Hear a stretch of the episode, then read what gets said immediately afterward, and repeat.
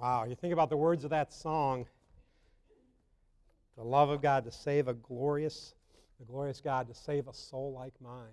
What an amazing thought. Children, you may be dismissed for children's church. Folks, we need to be humbled by the fact that God loves us so much that He saved our dirty, rotten, filthy souls, our souls that were full of sin. And He loved us so much that He saved us. It's amazing when you think about your failings, how you failed Him, and yet He saved us. What a wonderful song this morning. If you have your Bibles open to Hebrews chapter 6, Hebrews chapter 6, we're going to continue on in our study in, in Hebrews 6. And we got partway through chapter 6 last week, and of course, there was not a chance in the world we were going to make it to the end of chapter 6. There's just too much in chapter 6. So we are in verse 10 today, and our first point today is the fact that God is faithful. God is faithful. Notice what it says it says, For God is not unrighteous to forget your work and labor of love, which ye have showed toward his name, and that ye have ministered to the saints and do minister. And we desire that every one of you do show the same diligence to the full assurance of hope unto the end, that ye be not slothful, but followers of them that through, who through faith and patient, eh, patience inherit the promises. I want us to see the fact today, folks, as we, as we jump into this part of the passage, right away we see the fact that God is faithful. God is faithful. What does it say? It says, For God is not unrighteous. The word unrighteous there literally means unjust. God is not unjust. So if God is not unjust, then the reverse must be true. God is just. God is just. And, and, and we see that thought in different places in the Bible. Revelation chapter uh, 15, the Revelation chapter 15 and verse 3 uh, says this Revelation 15 and 3, it says, And they sing the song of Moses, the servant of God, and the song of the Lamb, saying, Great and marvelous are, they, are thy works, Lord God Almighty. Just and true are thy ways, thou King of saints. He is just. He is just. Deuteronomy, all the way back to the Old Testament, Deuteronomy 32.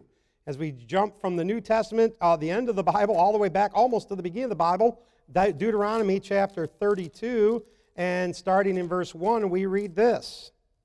Chapter 32 and verse 1 says, Give ear, O ye heavens, and I will speak, and hear, O earth, the words of my mouth. My doctrine shall drop as the rain, my speech shall distill as the dew as the small rain upon the tender herb and as the showers upon the grass, because I will publish the name of the Lord. Ascribe ye greatness unto our God. He is the rock. It, that's interesting. That's going to come into play later. His work is perfect, for all his ways are judgment. A God of truth and without iniquity, just and right is he. See, folks, God is faithful. God is just. And as we jump into this passage today in verse 10, it says, For God is not unrighteous. And so God is just. God is righteous. And so, what is it that God is just about? This passage tells us in verse 10. He says, For God is not unrighteous to forget your work and labor of love. Your work and labor of love which ye have showed toward his name. You know what that tells us, folks? That tells us that God is faithful to remember what you have done in the name of the Lord. You know, I, I think that that should encourage us greatly because as humans, we often forget what other people have done in the name of the Lord. We may have somebody that we look up to, somebody who's a mentor to us. And just as the years go by and the years pass, we just forget their impact in our life. And sometimes we may never bring it to remembrance. But God is faithful. And God remembers our labor that was done in His name. He remembers the work that was done in His name a work of love, a labor of love. Where did that labor take place? Well, it tells us. It says, uh, not, uh, For God is not unrighteous to forget your work and labor of love, which ye have showed toward his name, and that ye have ministered to the saints and do minister. as Paul here is encouraging uh, these folks, he, you know, we, he just come through this part of the passage where he gave them some really dire warnings, and now he's trying to encourage them some, and he says, Listen, God is not unfaithful or unrighteous or unjust to forget your labor of love, which you have done for the saints, for your brothers and sisters in Christ, and which you continue to do.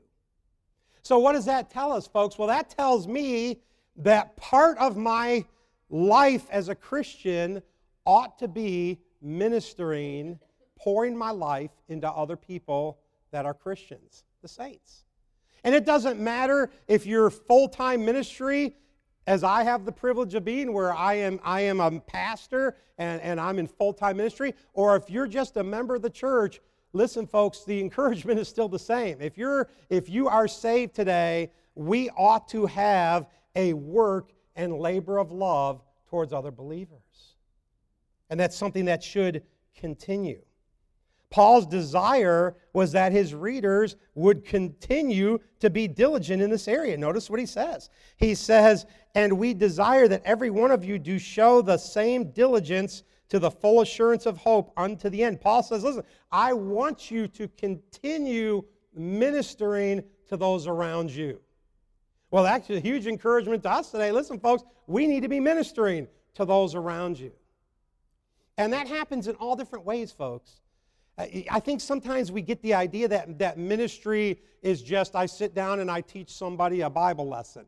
Well, that is one form of ministry, and certainly we need that. We need Sunday school teachers and children's church teachers and, and adult Sunday school teachers. We need that. We need people to open their Bible and to teach us. That's one way ministry happens, but that is by far not the only way ministry happens. You know, ministry ha- can happen by uh, putting your arm around somebody that's in need and saying, I'm sorry for you, and I'll pray for you. That's ministry, folks. Ministry can be I know this has been a hard month for you, and I have the means to help out a little, so let me help you. That's ministry, folks. Ministry can be, it can take on all kinds of forms. Ministry can be helping somebody load a moving van. That's ministry. There is ministry in so many ways in this world that we can, we can reach out to our brothers and sisters in Christ. And Paul here is encouraging us in this area of service. And he says that, they, that he would encourage us to keep the same diligence to the full assurance of hope unto the end. In other words, Paul's saying, listen, those of you who claim to be a Christian, this should be a focal point of your life, ministering to those in need. In other words, folks, it's a mark of true Christianity. Not the only mark, but it is a mark of true Christianity that we would have this kind of mentality. 1 Peter, 1 Peter chapter 1 in verse 22. 1 Peter chapter 1 and verse 22 says this. It says, Seeing you have purified your souls in obeying the truth through the Spirit unto unfeigned love of the brethren.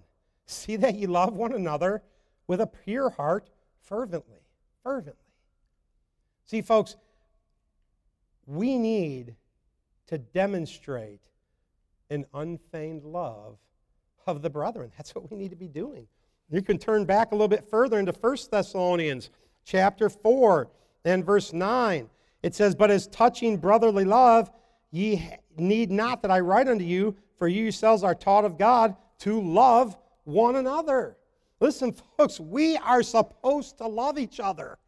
And if we are not loving each other, we are not accomplishing one of the things that in our Christian walk we should be accomplishing. And so that's, that's the encouragement here is to love one another, love our brothers and sisters in Christ, and continue to minister to them. And then he gives us that encouragement, and then he kind of gives us a warning at the end. He says that ye be not slothful. That ye be not slothful. The word really means lazy, listless, or slow.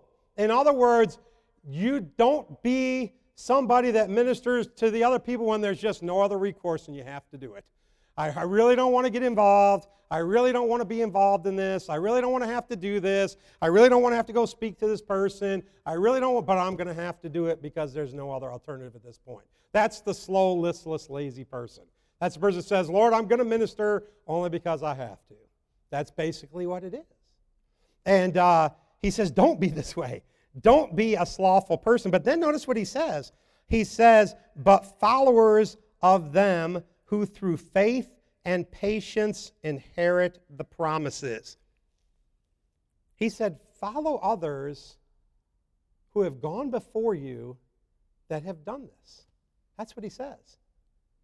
Guess what, folks? We're going to get a list of those people in a couple more chapters. When we get to chapter, chapter 11 of Hebrews, when we get to the Hall of Fame of Faith, we are going to read names in that list and people that aren't even named in that list who have faithfully shown love by working and loving other brothers and sisters in Christ. And Paul says, follow their example.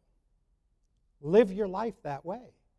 Live your life in service and love and work toward others. That's what he says. And that takes us to point number two God's promises are to be trusted. God's promises are to be trusted. Notice what he said. He just talked about the full assurance of hope unto the end. Our, our, our hope is what? Spending eternity with the Lord someday. That is our hope as a believer. And so, the, after he's presented this and told them how they ought to be engaging in their spiritual life toward other believers, he says, Listen, you can trust the promises of God. And he goes on to explain how. Notice what he says in verse 13. He says, For when God made promise to Abraham, because he could swear by no greater, he sware by himself, saying, Surely blessing I will bless thee, and multiplying I will multiply thee. And so after he had patiently endured, he obtained the promise. So it goes back to the Old Testament. For sake of time, we are not going to look at this passage today, but back into Genesis chapter 22, where God uh, made a promise to Abraham that he was going to multiply his seed. And, and, and, and Paul here says, listen, there was no greater authority that he could swear to other than himself. Why? Because God is truth. God is truth. And he is the ultimate example for us of truth. And so he swore to himself, on himself, and they could swear by no greater, saying, Surely will I, I blessing I will bless thee, and multiplying I will multiply thee. And so after he had patiently endured, he obtained the promise. So Abraham obtained the promise of God that his seed would be multiplied. And it took time. It didn't happen right away. See, we want instant results, don't we, folks? When God says, I'm going to do this, we want it now. I mean, God, you've promised me this. I want it now. But sometimes we have to wait. Sometimes we have to endure something in the meantime. But God is faithful to keep his promise. And that's what we want to notice here about what he's saying. And so after he had, wait, had patiently endured, he obtained the promise. For men verily swear by the greater, and an oath for confirmation is to them an end of all strife. So then he, he, he's still on this subject of, of, of swearing by name and taking an oath. And he says, listen, men swear by the greatest thing they can swear by, the, the most trusted thing they can swear by. And so that's what God did. He swore by himself. And then we take an oath. An oath is something we take seriously. At least I hope we do. I hope we do. You know, people in all different professions ha- have to take oaths. And, uh, and hopefully they, they take those oaths and they abide by those oaths. But he says, an oath for confirmation is to them an end of all strife. He says, listen, if you're going to take an oath and take it with somebody else, it ought to bring an end to any, uh, any problem, any, any confusion between you two. It should be the end of all strife. And that's what he's saying in this passage that, that that this is how God is making this promise to us. Matthew Henry, speaking of on the assurance of this truth, said this. He says, They are all confirmed by the oath of God, and they are all found upon the eternal counsel of God, and therefore may be depended upon. Abraham received the promise. And then notice what it says whereon God, willing more abundantly to show unto the heirs of the promise the immutability of his counsel, confirmed it by an oath. So God may swear by his name and then confirmed it by an oath. And notice what it says the, the immutability of his counsel, converted by oath, that by two immutable things in which it was impossible for God to lie. Two immutable things God's promise to Abraham and God's oath. And the Bible tells us that these two, in these two things, it is impossible for God to lie. So, in, in what purpose is all this done? What, what, is all, what is all this? I mean, he's talking about promises, he's talking about oaths. For what purpose is all this done? He tells us. This is why one of the reasons I think Paul wrote this book is because just like in Romans, he often answers things before people have a chance to ask them. And so we get to this and we're wondering, okay, so these two immutable things, his promise, his oath, he can't lie. Why? What's the purpose of it? Well, here's the purpose. The middle of verse 18, we might have strong consolation who have fled for refuge to lay hold upon the hope set before us. This was done so that we would have strong consolation. Strong consolation. Guzik in his commentary says this He says, God isn't content to give us mere consolation, He wants to give us strong consolation. And I love, Spurgeon has just so many great things to say, but I love what Spurgeon says about this issue. He, and I'm just going to read you this paragraph. It's wonderful. It is a strong consolation that can deal with outward trials when a man has poverty staring him in the face. And here's his little children crying for bread. When bankruptcy is likely to come upon him through unavoidable losses. When the poor man has just lost his wife and his dear children have been put into the same grave. When one after another, all earthly props and comforts have given way, it needs a strong consolation then. Not in your pictured trials, but your real trials. Not in your imaginary whimsied afflictions, but in the real afflictions and the blustering storms of life. To rejoice then and say, Those, Though these things be not with me as I would have them, yet hath he made with me an everlasting covenant ordered in all things and sure. This is strong consolation. That is a powerful paragraph, folks. Because what Spurgeon is saying is when everything in life does not go the way you want it to go, when things are difficult, when things are hard, when things are happening around you that are out of your control, when those things are going on, he says we can turn to God for strong consolation.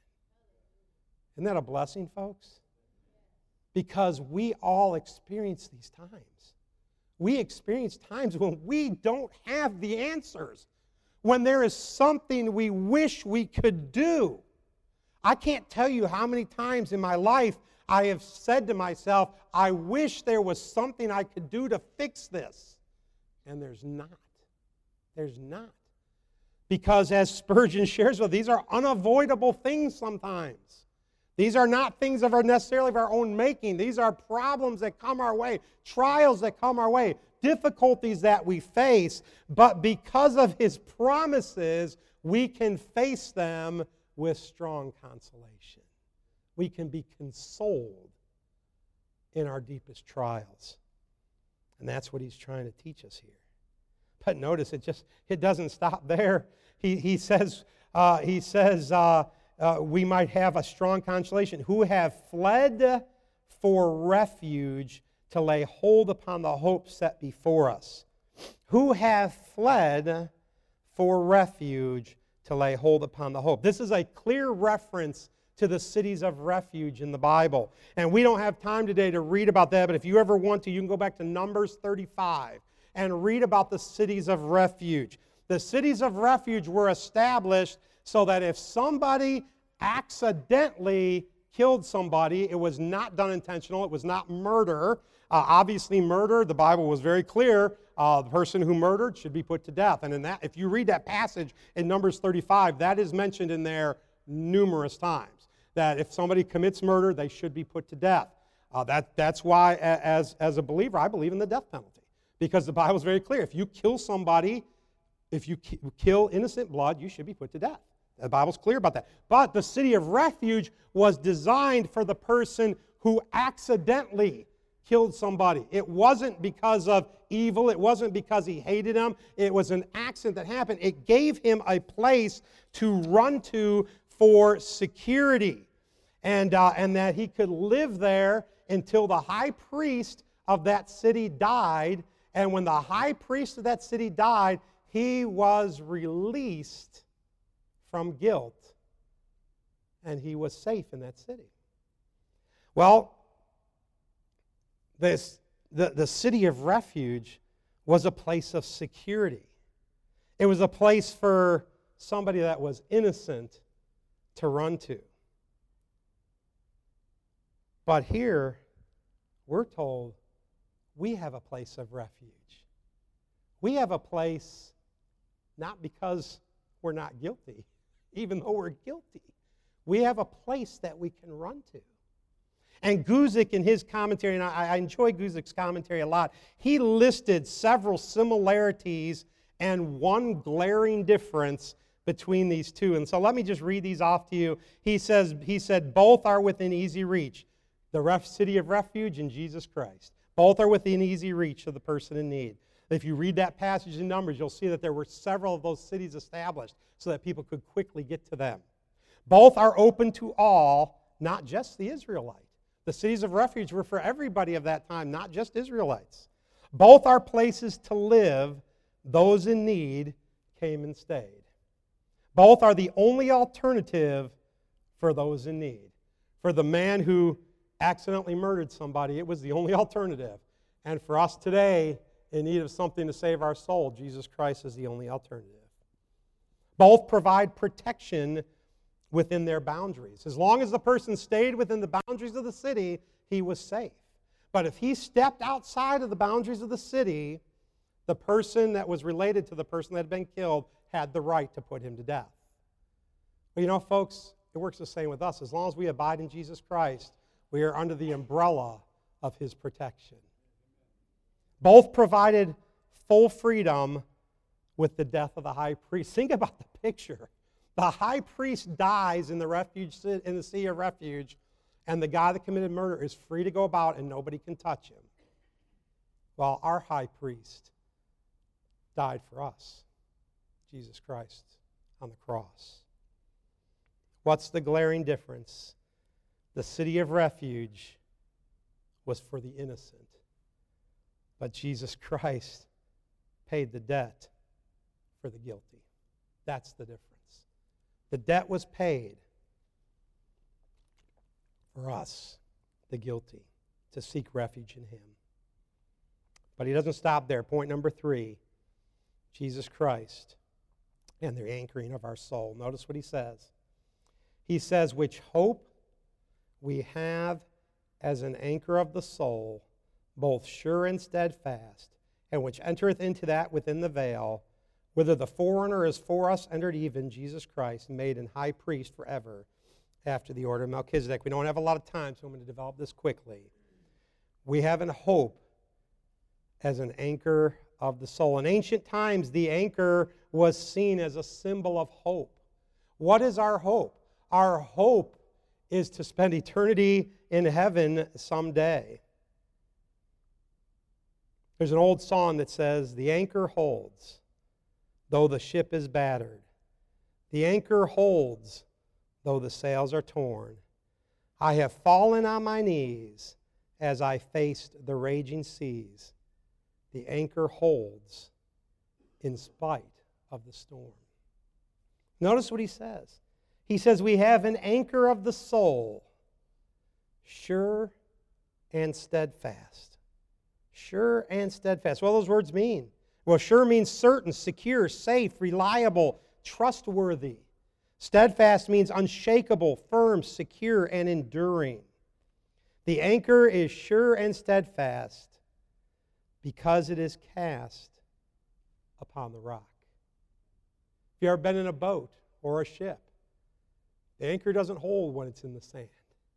It holds when it gets hold of the rock.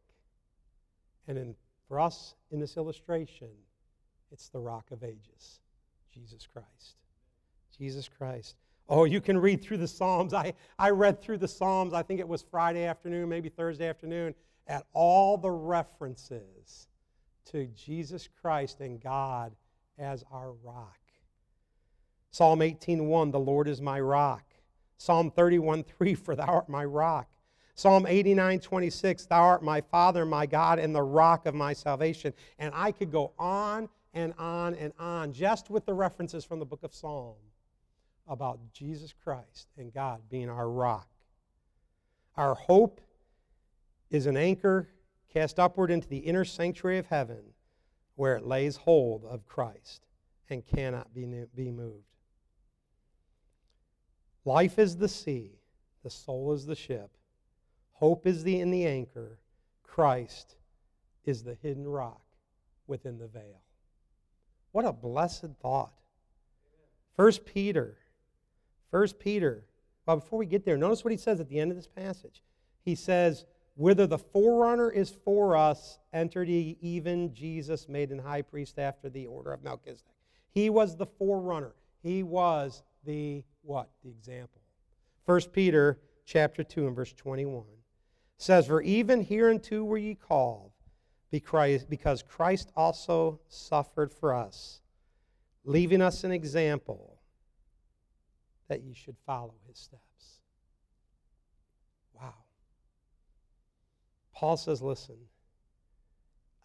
my desire for you is that you would continue to minister to the saints, trusting in the promises of God recognizing that you have an anchor for the soul because the anchor is secured in the rock that is Jesus Christ, who can help you navigate the trials of this life. What a wonderful thought. Let's have every head bowed and every eye closed as we come to the end of this message. Paul just finished giving a lot of warnings to these folks, and now he, he seems to be giving a lot of encouragement to them. And the encouragement comes in the form of encouraging them to continue to minister in the way they have ministered in the past. But the encouragement also comes in understanding that we have a God who is faithful in what he has promised us. He is faithful through the trials the, and storms of this life. He is faithful to see us through. Why? Because we have an anchor of the soul in Christ Jesus as the anchor is hooked on the solid rock. What a blessing for us today. Let's stand with our heads bowed and eyes closed as we come to the end of the service. I don't know how the Lord maybe spoke to your heart today, but maybe you need to do business with the Lord. Maybe you need to thank Him for being there for you in the times and the trials. Maybe you're in a trial right now and you need to just maybe sit down at your pew or come to the front and say, God, help me navigate my way through the trial. I don't know what the case is, but we wait just for a moment as Judy begins to play.